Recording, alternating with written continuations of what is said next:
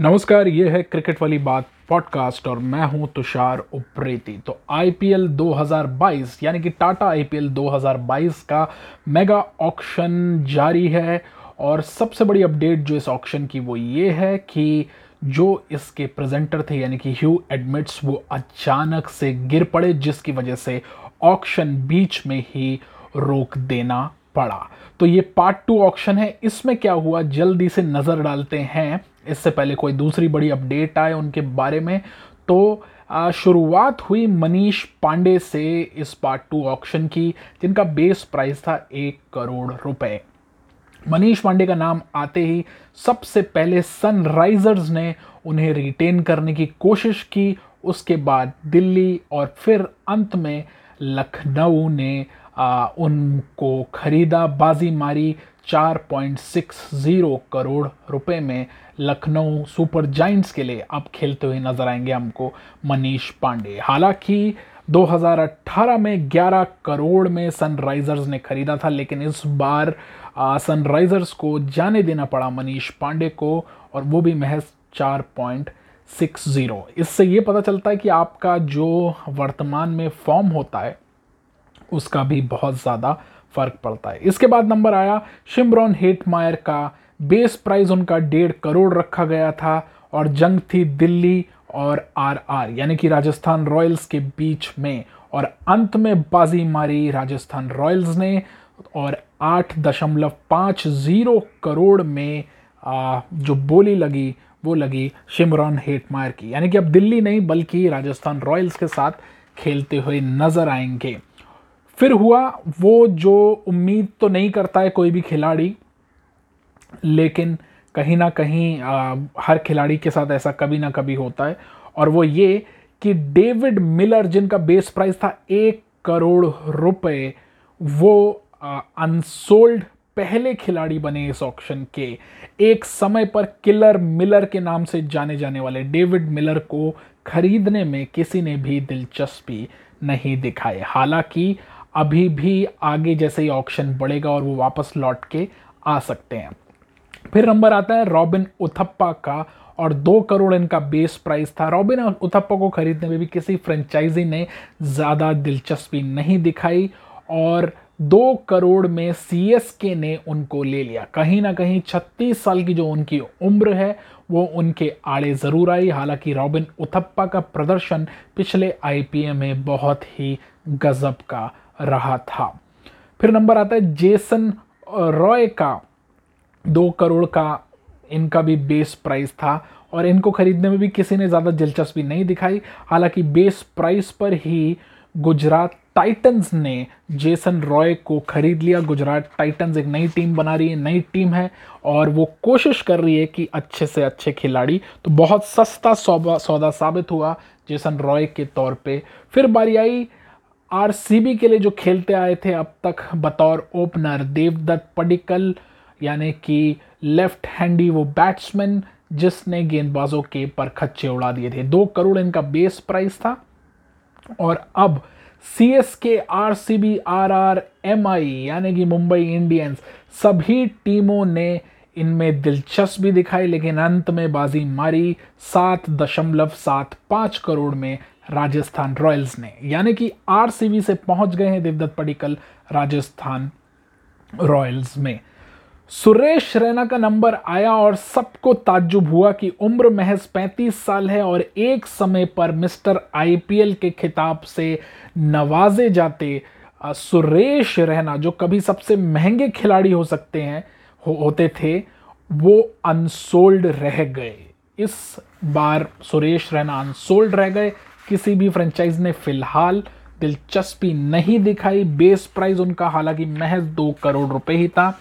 लेकिन अभी भी वो वापस पलट के जैसे ऑप्शन आगे बढ़ेगा आ सकते हैं। लेकिन फ़िलहाल किसी ने दिलचस्पी नहीं दिखाई। फिर नंबर आता है स्टीव स्मिथ का। एक समय पे कप्तानी भूमिका निभाने वाले स्टीव स्मिथ भी अनसोल्ड रह गए।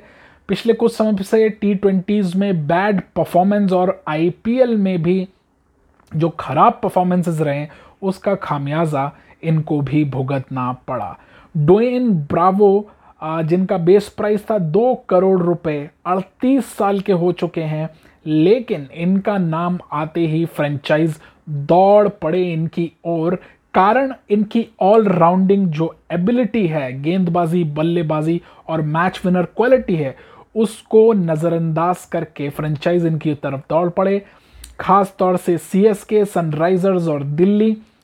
कड़ा मुकाबला सी एस के और दिल्ली के बीच में था। इनको खरीदने की होड़ लगी हुई थी। सी एस के ने चार करोड़ चालीस लाख पे इनको वापस खरीद लिया। ये वो खिलाड़ी है जिसके खाते में 520 टी ट्वेंटी मैचेस का अनुभव आता है और सीएसके के बहुत बड़े मैच विनर खिलाड़ी रहे हैं। फिर नंबर आता है नीतीश राणा का। एक करोड़ बेस प्राइस था। K K R M I C S K Lucknow, सभी दौड़ पड़े, लेकिन वाबाजी मार ली। के के आर ने आठ करोड़ में वापस खरीद लिया अपने इस खिलाड़ी को। इसके बाद नाम आया जेसन होल्डर का।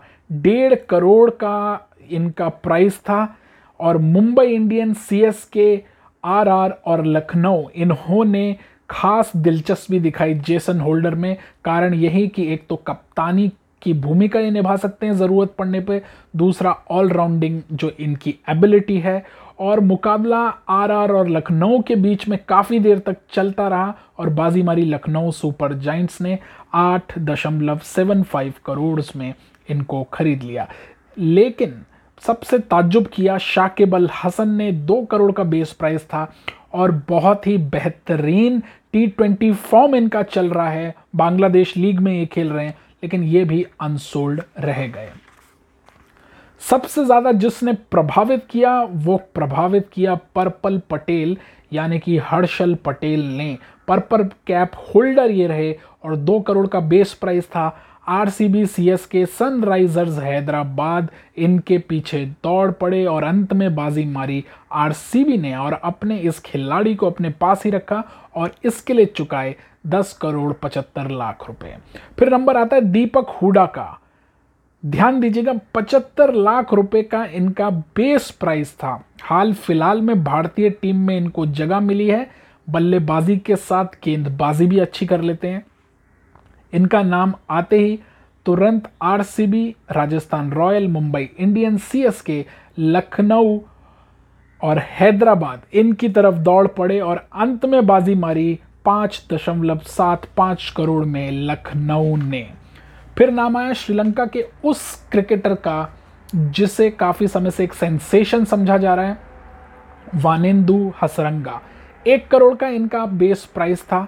सनराइजन किंग्स और आरसीबी इनके पीछे पड़ गए और टी ट्वेंटी इंटरनेशनल में ये बता दें कि 2021 में सबसे सफल गेंदबाज थे, एक मिस्ट्री थे, वानेंदु हसरंगा बल्लेबाजों के लिए।